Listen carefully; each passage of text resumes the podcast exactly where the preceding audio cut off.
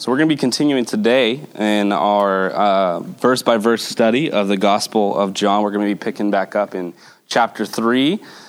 Um, chapter 3, verse 22. Today I'll be reading the ESV. If you want to follow along, there'll also be um, the scriptures on the slide behind us. I'm going to read the text, we'll pray, and we'll, we'll dive in and just uh, see what God has for us in this text. John 3:22. After this, Jesus and his disciples went into the Judean countryside, and he remained there with them and was baptizing. John was also baptizing at Aenon near Salem because water was plentiful there, and people were coming and being baptized, for John had not yet been put in prison. Now, a discussion arose between some of John's disciples and a Jew over purification. And they came to John and said to him, Rabbi, he who was with you across um, the Jordan, to whom you bore witness, look, he is baptizing, and all are going to him. John answered, A person cannot receive even one thing unless it is given to him from heaven. You yourselves bear, witness, uh, bear me witness that I said, I am not the Christ, but I have been sent before him. The one who has the bride is the bridegroom. The friend of the bridegroom who stands and hears him rejoices greatly at the bridegroom's voice. Therefore, this joy of mine is now complete. He must increase, but I must decrease. He who comes from above is above all. He who is of the earth belongs to the earth and speaks in an earthly way. He who comes from heaven is above all. He bears witness to what he has seen and heard, yet no one receives his testimony. Whoever receives his testimony sets his seal to this, that God is true. For he whom God has sent utters the words of God, for he gives the Spirit without measure. The Father loves the Son and has given all things into his hand. Whoever believes in the Son has eternal life. Whoever does not obey the Son shall not see life, but wrath of God remains on him. This is God's word. Let's pray. Heavenly Father, thank you for giving us your holy, written, without error word that you gave to us to guide us on all manners of life and, and spiritual things. God, we are so thankful for the word. Lord, I'm so thankful for each person here who has decided to be here today for the public reading of Scripture and to learn and, and invest this time to hear and learn about your word. God, I pray that your Holy Spirit in this room right now um, convicts our hearts, Lord. I pray that we would have ears to hear and hearts to receive what you have spoken in these words. God, send your Holy Spirit right now to anoint me to preach your word in a way that is glorifying to you. In Jesus' name, amen. Today's sermon title is The Exaltation because John the Baptist is exalting Christ rather than himself. Uh, my subtitle for, for this sermon is Learn from the Greatest to Become the Least.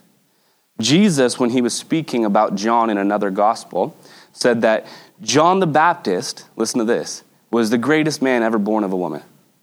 The greatest man ever born of a woman, right? Like, it's one thing to say, like, we say those types of things. This is the best burger in all the world. We say, this is the best pizza ever made. This is the best car, right? Uh, I have the best wife, right? My kids are the best. We say those things all the time, but when Jesus says it as the sovereign king of the universe, John the Baptist is the greatest man to ever be born. That means something. And yet, John the Baptist learned to be the least of these. John the Baptist learned to exalt Christ instead of himself. So, if we're going to look at John the Baptist as the greatest man who's ever lived, what we're going to learn from him is how to be the least, how to be humble, how to be a servant. You see, becoming the least is actually the greatest call. The Apostle Paul, who my grandfather spoke of um, as he um, was sharing about the Asia um, missions in Acts, this apostle, as he is writing these letters to, to those, um, and now we have them as the scripture, he said things like, I am the least of the apostles. He said, then he says, I am the very uh, least of all the saints. And he, closer to the end of his life, says, I am the foremost of sinners. His view of himself got smaller and smaller the closer he got to Jesus. The more he, he, he fell in love with Jesus, the more he exalted Jesus' name in, in all of the world, in all of Asia and Europe, the smaller he saw himself, the more humble he became. I'm really excited to teach about humility because I feel like I'm very qualified.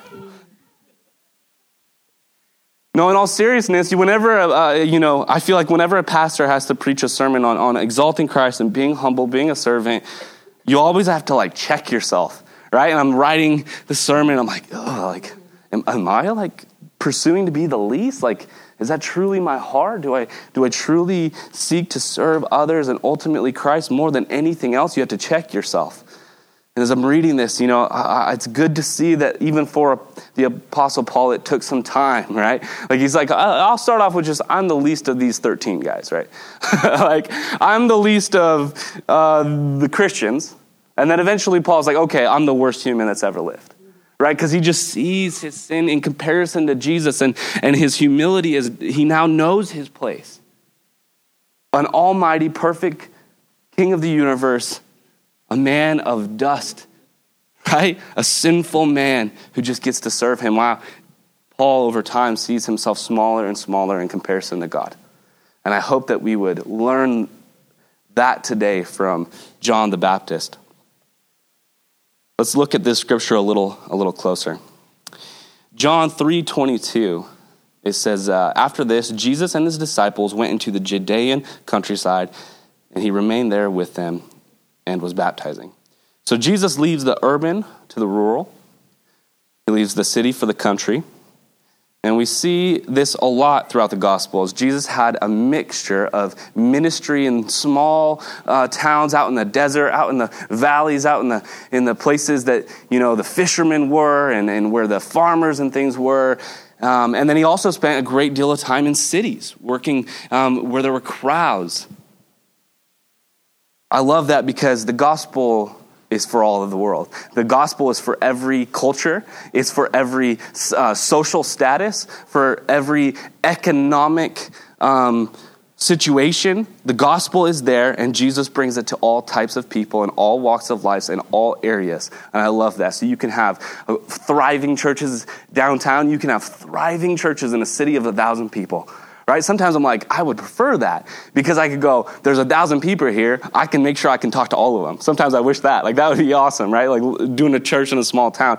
Jesus did all of it, and we as his followers get to do all of it. Um, as, the, as the church, we get to bring the gospel to every region, every area, every type of place. John uh, 3.23 it says John was also baptizing at Aenon near Salem because water was plentiful there, and people were coming and being baptized, for John had not yet been put in prison. Um, water was plentiful there. I love that. Here's the thing sometimes it's okay to make decisions because it's practical. Right? Sometimes God calls us to do crazy things. Sometimes God is like, hey, I want you to go do something that doesn't make any sense. But sometimes God wants us to use our brains. right? Sometimes he's like, go to the desert and preach where there's nobody. Other times he's like, go to the city where there's everybody. Right? Sometimes God will ask you to do things that don't make sense. And I think we preach about those things often. But sometimes God just wants you to use common sense. Hey, where's their water? Do the baptism there right? Like, let's not over spiritualize why he chose this place. It says why he chose the place because like some people have been like, well, it was Salem, it was a place of peace and this and that. No, it tells us he chose that place because there was water and there was a lot of it, and it was easy to do lots of baptisms. I love that. So sometimes it's okay to just use your mind, look at things, and make a decision based upon common sense because God did give you a brain, right? And, and so Maybe there's decisions in your life and you're looking for some kind of crazy thing and you're not getting this clear voice from heaven. God also gave you a brain, right? Can you care for your family there? Can you um, do business well there if you're a businessman? Like sometimes it's okay to just make decisions based on what's practical. Now, of course, if God speaks and, and tells you to do something crazy, if He calls you out to a place that you're not comfortable with, that you're not willing to go to, you need to listen to Him then, too. But sometimes it's okay to make decisions just because it's practical. John is not yet in prison. Ultimately, John, as the greatest man who ever lived, and yet more than that, the greatest prophet, the greatest Old Testament prophet, he, like many other prophets, met his end being um, killed for what he was saying. John the Baptist, during this time, he was not only baptizing people and not only preaching repentance, he was also calling out the sin of the rulers and the leaders and the kings of the time. You start doing that as a prophet, which he was told to do by God, that gets you in trouble. John the Baptist ultimately finds himself persecuted in prison and even beheaded. But this is before that. John is baptizing, and just down the line, Jesus is baptizing. And it says 325. Now discussion arose between some of John's disciples and a Jew over purification. Purification was something common and important to the religious Jews of the day. They were all about cleansing yourself and being clean. John's baptism was one of repentance and represented becoming new. So they were all about like, hey, you, you go out in the street, wash your hands. Hey, if you if you touch something uh, that's unclean, an unclean animal, or you, you you walk too close to a leper, right? Like, clean yourself, cleanse yourself. And so they were all about this cleansing but John's baptism was different because it was about becoming new. It was a baptism of repentance and rebirth, was what it, what it symbolized. Why this was a debate and why it was such an issue was that this was the type of baptism and symbolism that was for Gentiles becoming Jews or becoming Jews in faith. And so they would get baptized in this way to symbolize that they were now becoming a part of that faith. But the Jews didn't have this type of baptism. So John the Baptist is doing a baptism intended for Gentiles becoming into the Jewish faith. So when John the Baptist is baptizing people who are of Jewish blood, who didn't, according to them, didn't need this, that was insulting to some of the Jewish leaders at the time. And so there's some sort of debate going on here about this. And then, as most debates do, they go down rabbit trails, right? The content changes. Um, and it seems that the debate leads to them talking about the size of crowds that John had versus Jesus had.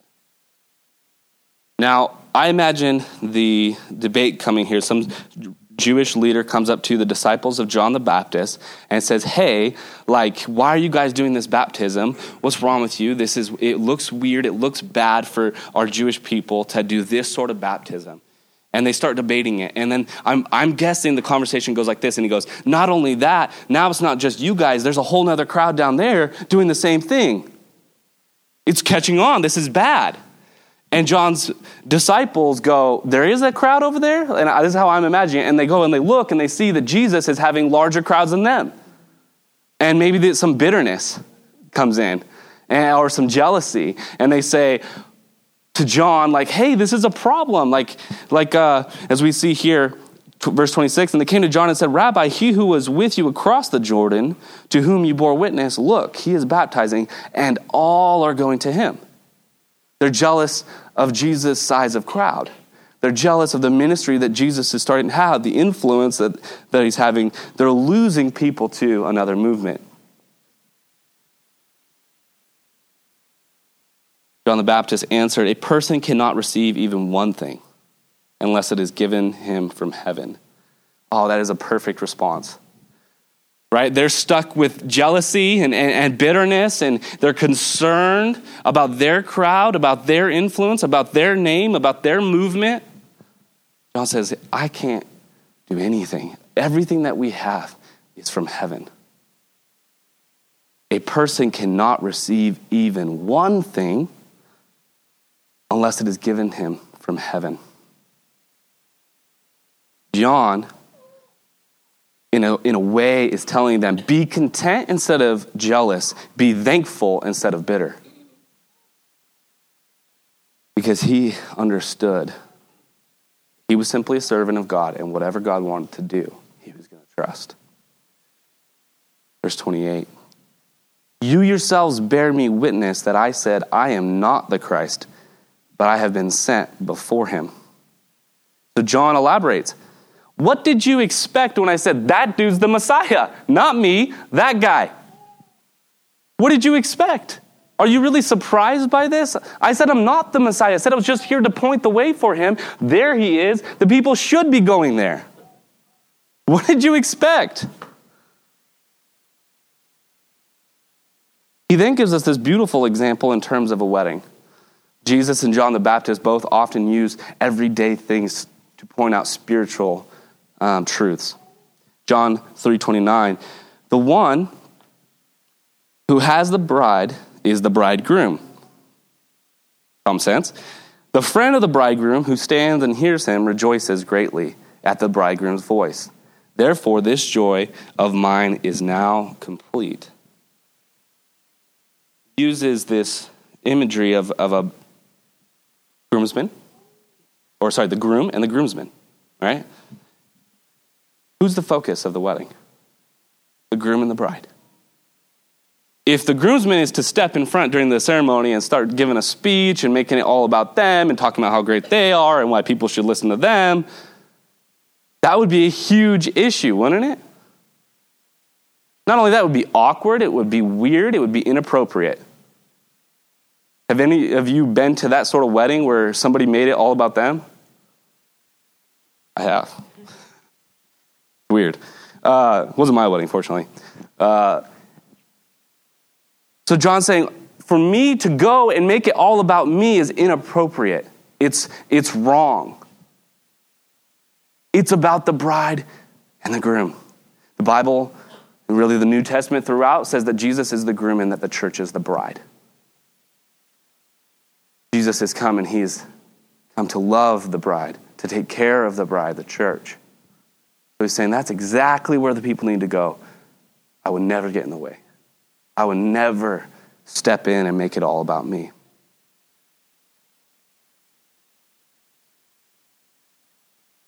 The lesson from that has to be don't make church all about you. Right? To step in to church, and, and we can do this, it can happen from the top all the way down. But you can walk into a building that's supposed to be all about Jesus and somehow make it all about you. Hey, let me say what I want, what I need, what I think. If this doesn't happen, I'm out. If this doesn't go my way, right? But that can, of course, happen even with the pastor, all the way down to the newest visitor. It's all about me, what I think, what I want, or else. Well, what we learn from John the Baptist is exalt Christ first and foremost. Exalt Christ first and foremost. This is his event, right? This is his building. These are his people. We're here to worship him. We're here to love him. We're here to help others worship and love him. So we can't make church about ourselves. We are here to exalt Jesus' name. Can I get an amen? Austin Chapel exists and must always exist to exalt Jesus' name. Now, of course, it is perfectly fine to have opinions. It is perfectly fine to express those opinions. It is perfectly fine to have concerns or desires. But with the humility of, of saying, ultimately, whatever best reaches people so they can experience the love of Jesus, whatever most glorifies his name. If we can approach it and say, hey, my preference can, can take a back seat to the glory of Jesus and, and the mission of Jesus to make new disciples and reach the lost. Amen? So I would say for me and, and, for all of our leaders and all, all the way down to, to new visitors, if, if you're a part of Austin Chapel, have your opinions, have your desires, but, but allow it sometimes to take a back seat to the mission. Allow it sometimes, if necessary, to take a back seat to reaching the lost. Because this is not ultimately about what we want, but what Jesus is most glorified in. John continues and he gives us maybe one of the most profound statements in the Gospels. He must increase, but I must decrease.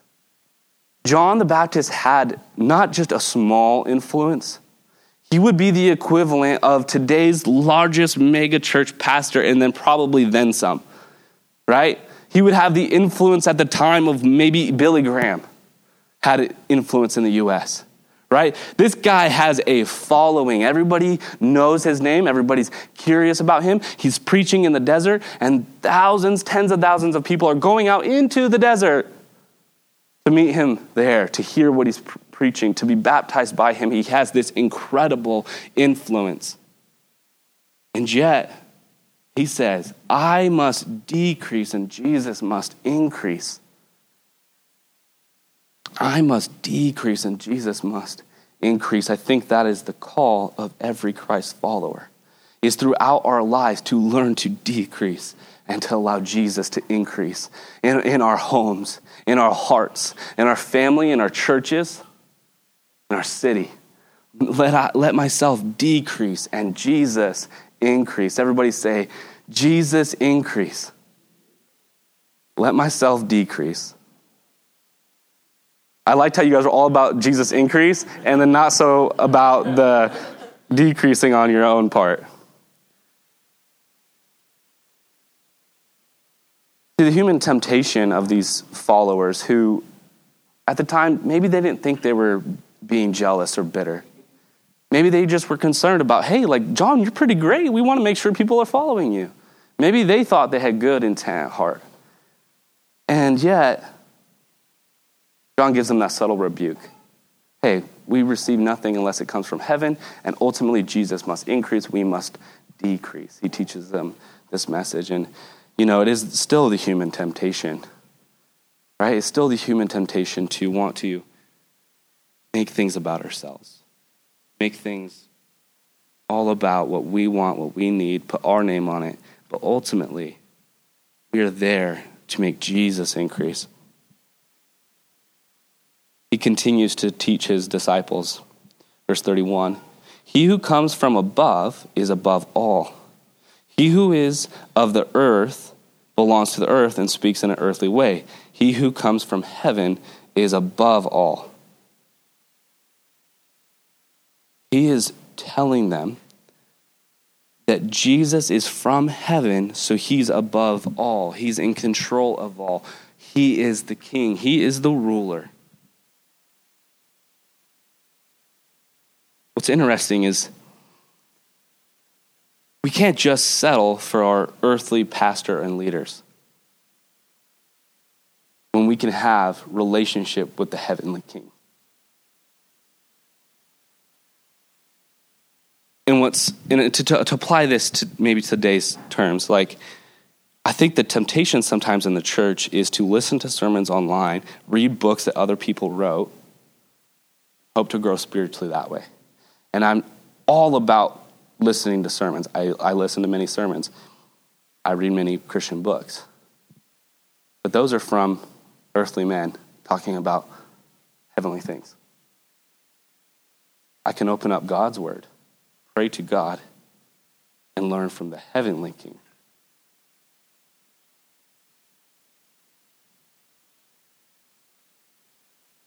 I think sometimes there's a temptation to not teach this well for job security. and I'm not paid by the church, so I don't have to worry about it. Listen, listen, the goal of leadership in the church is not to get you to rely on us more, but to rely on us less. That's the goal of good, godly, biblical leadership. My goal is not to get you to need me more, but to need Jesus more and rely on Him more. And I'm here to help you do that. Our elders and leaders are here to help you do that. And I, and I think that there has been this human temptation at different points throughout history in the church where we train the people to need the leaders more. You can't confess your own sins, you have to do it through us. You can't uh, pray on your own, you need us to do it. You can't even read the Bible for yourself, you need us to interpret it for you. That is not the biblical example of leadership. The Bible always says that the apostles and the teachers and the prophets and the evangelists are there to equip the saints for ministry. We are there to get you closer to Jesus, to get you relying on Jesus, not on us. That is the biblical role of a leader. Now, no one ever graduates from good, godly leadership in their life. Even pastors. Pastors need other pastors speaking into their life, holding them accountable.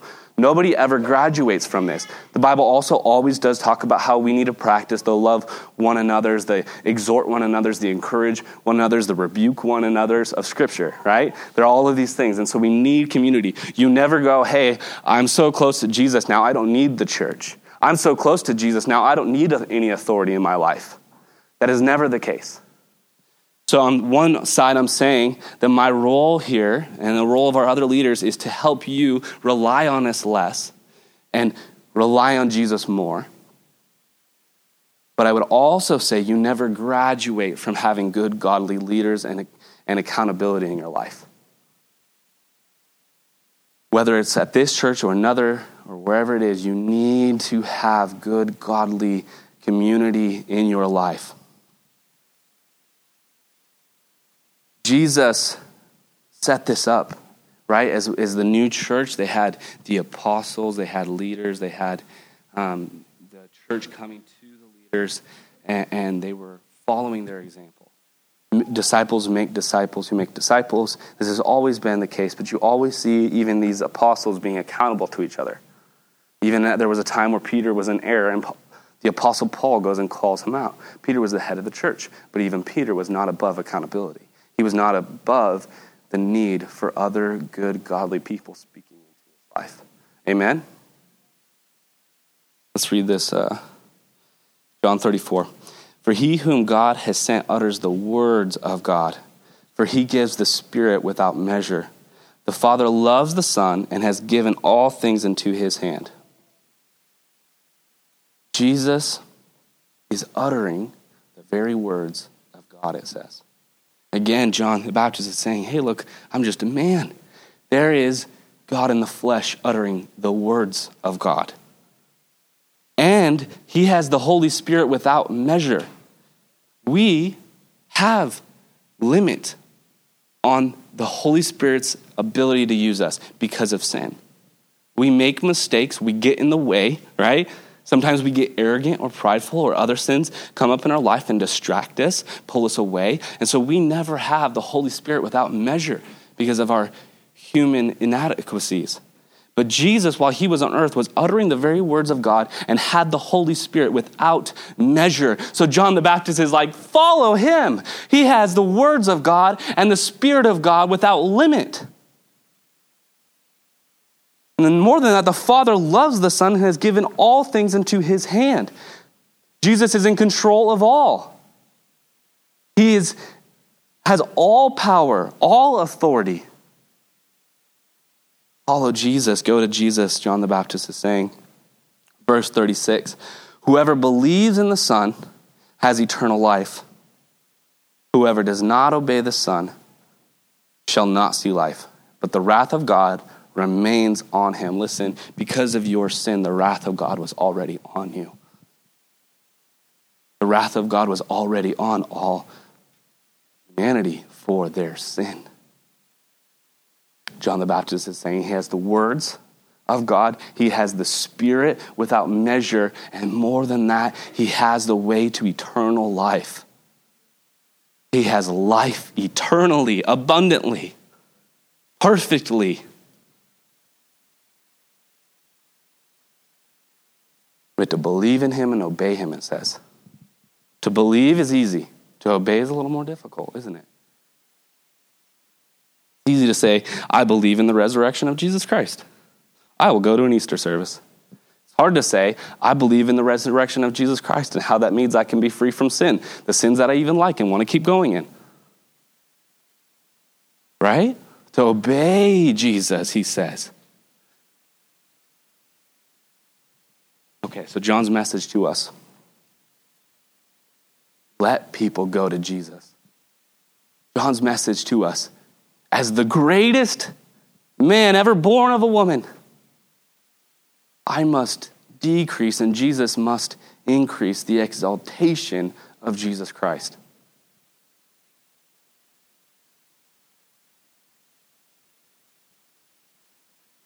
there's a story, we're not going to read it, but uh, there's a story where some of the disciples were seeking promotion in heaven, and their mother comes in and says, Hey, can they sit on the right and left of you in heaven?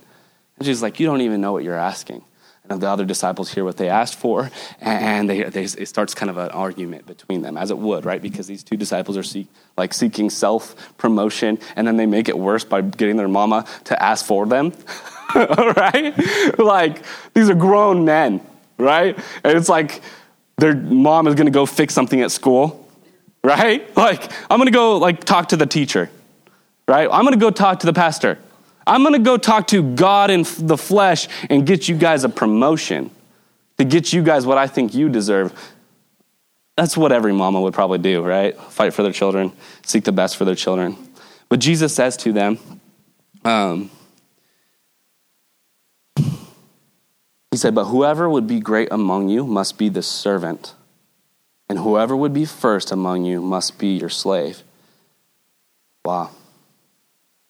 He says, we need to humble ourselves. We want to be great, like John the Baptist. We need to learn to become the least. We shouldn't seek self promotion. We shouldn't try to get all the attention on ourselves. We, we often want the things easiest for ourselves, what's more comfortable for ourselves, what's more most pleasurable for ourselves, because we are selfish. John gives us the example, and Jesus teaches us that the greatest are those who seek to be the least. The most exalted are those who choose to serve. We need to learn to be selfless and exalt Jesus, to be selfless and love others, because that exalts Jesus, right? We should put others first in our life because that's the example that's given to us for Christ followers. Put others first. So, for each of you today, I would, I would, I would ask you during worship as we're about to pray and say, God, reveal to me the areas of pride that still exist. Reveal to me the areas that I'm not putting myself in the right place. Reveal to me the areas where I'm too selfish to exalt you and love others. Reveal to me, because that's what the Holy Spirit does as He comes in and He convicts us of sin and empowers us in His grace to go forth and live better, to go forth and, and love better, to speak better, to care for the poor better. But we can't just do that on our own. We need that Holy Spirit that Jesus had without measure. And yes, you maybe have some measure. Maybe there's some limits in your life because there's some unrepentant sin, because uh, there's some apathy and laziness. Maybe you don't feel empowered to do these things. Selfishness is your natural go to. Today, you can allow the Holy Spirit to reveal to you the areas you need to repent of and ask Him to empower you exalt Jesus in all areas of your life and love others everywhere. God is faithful to give the Spirit to you if you request it. God is faithful to give the Spirit if you're willing to repent of the things that. God will give you the Spirit to do great and mighty things if you're willing to step out in faith. But oftentimes, God's not going to give you those spiritual gifts because you'll sit at home alone in a room with them. That's not what they're there for. They're there for you to go out and bless others. And if you're not willing to do that, why would He give them to you? But today, let's have willing hearts. Let's ask for that spirit that Jesus had without measure and who wants to just pour upon you. And see God do great and mighty things in Austin, Texas, and the world. Let's pray.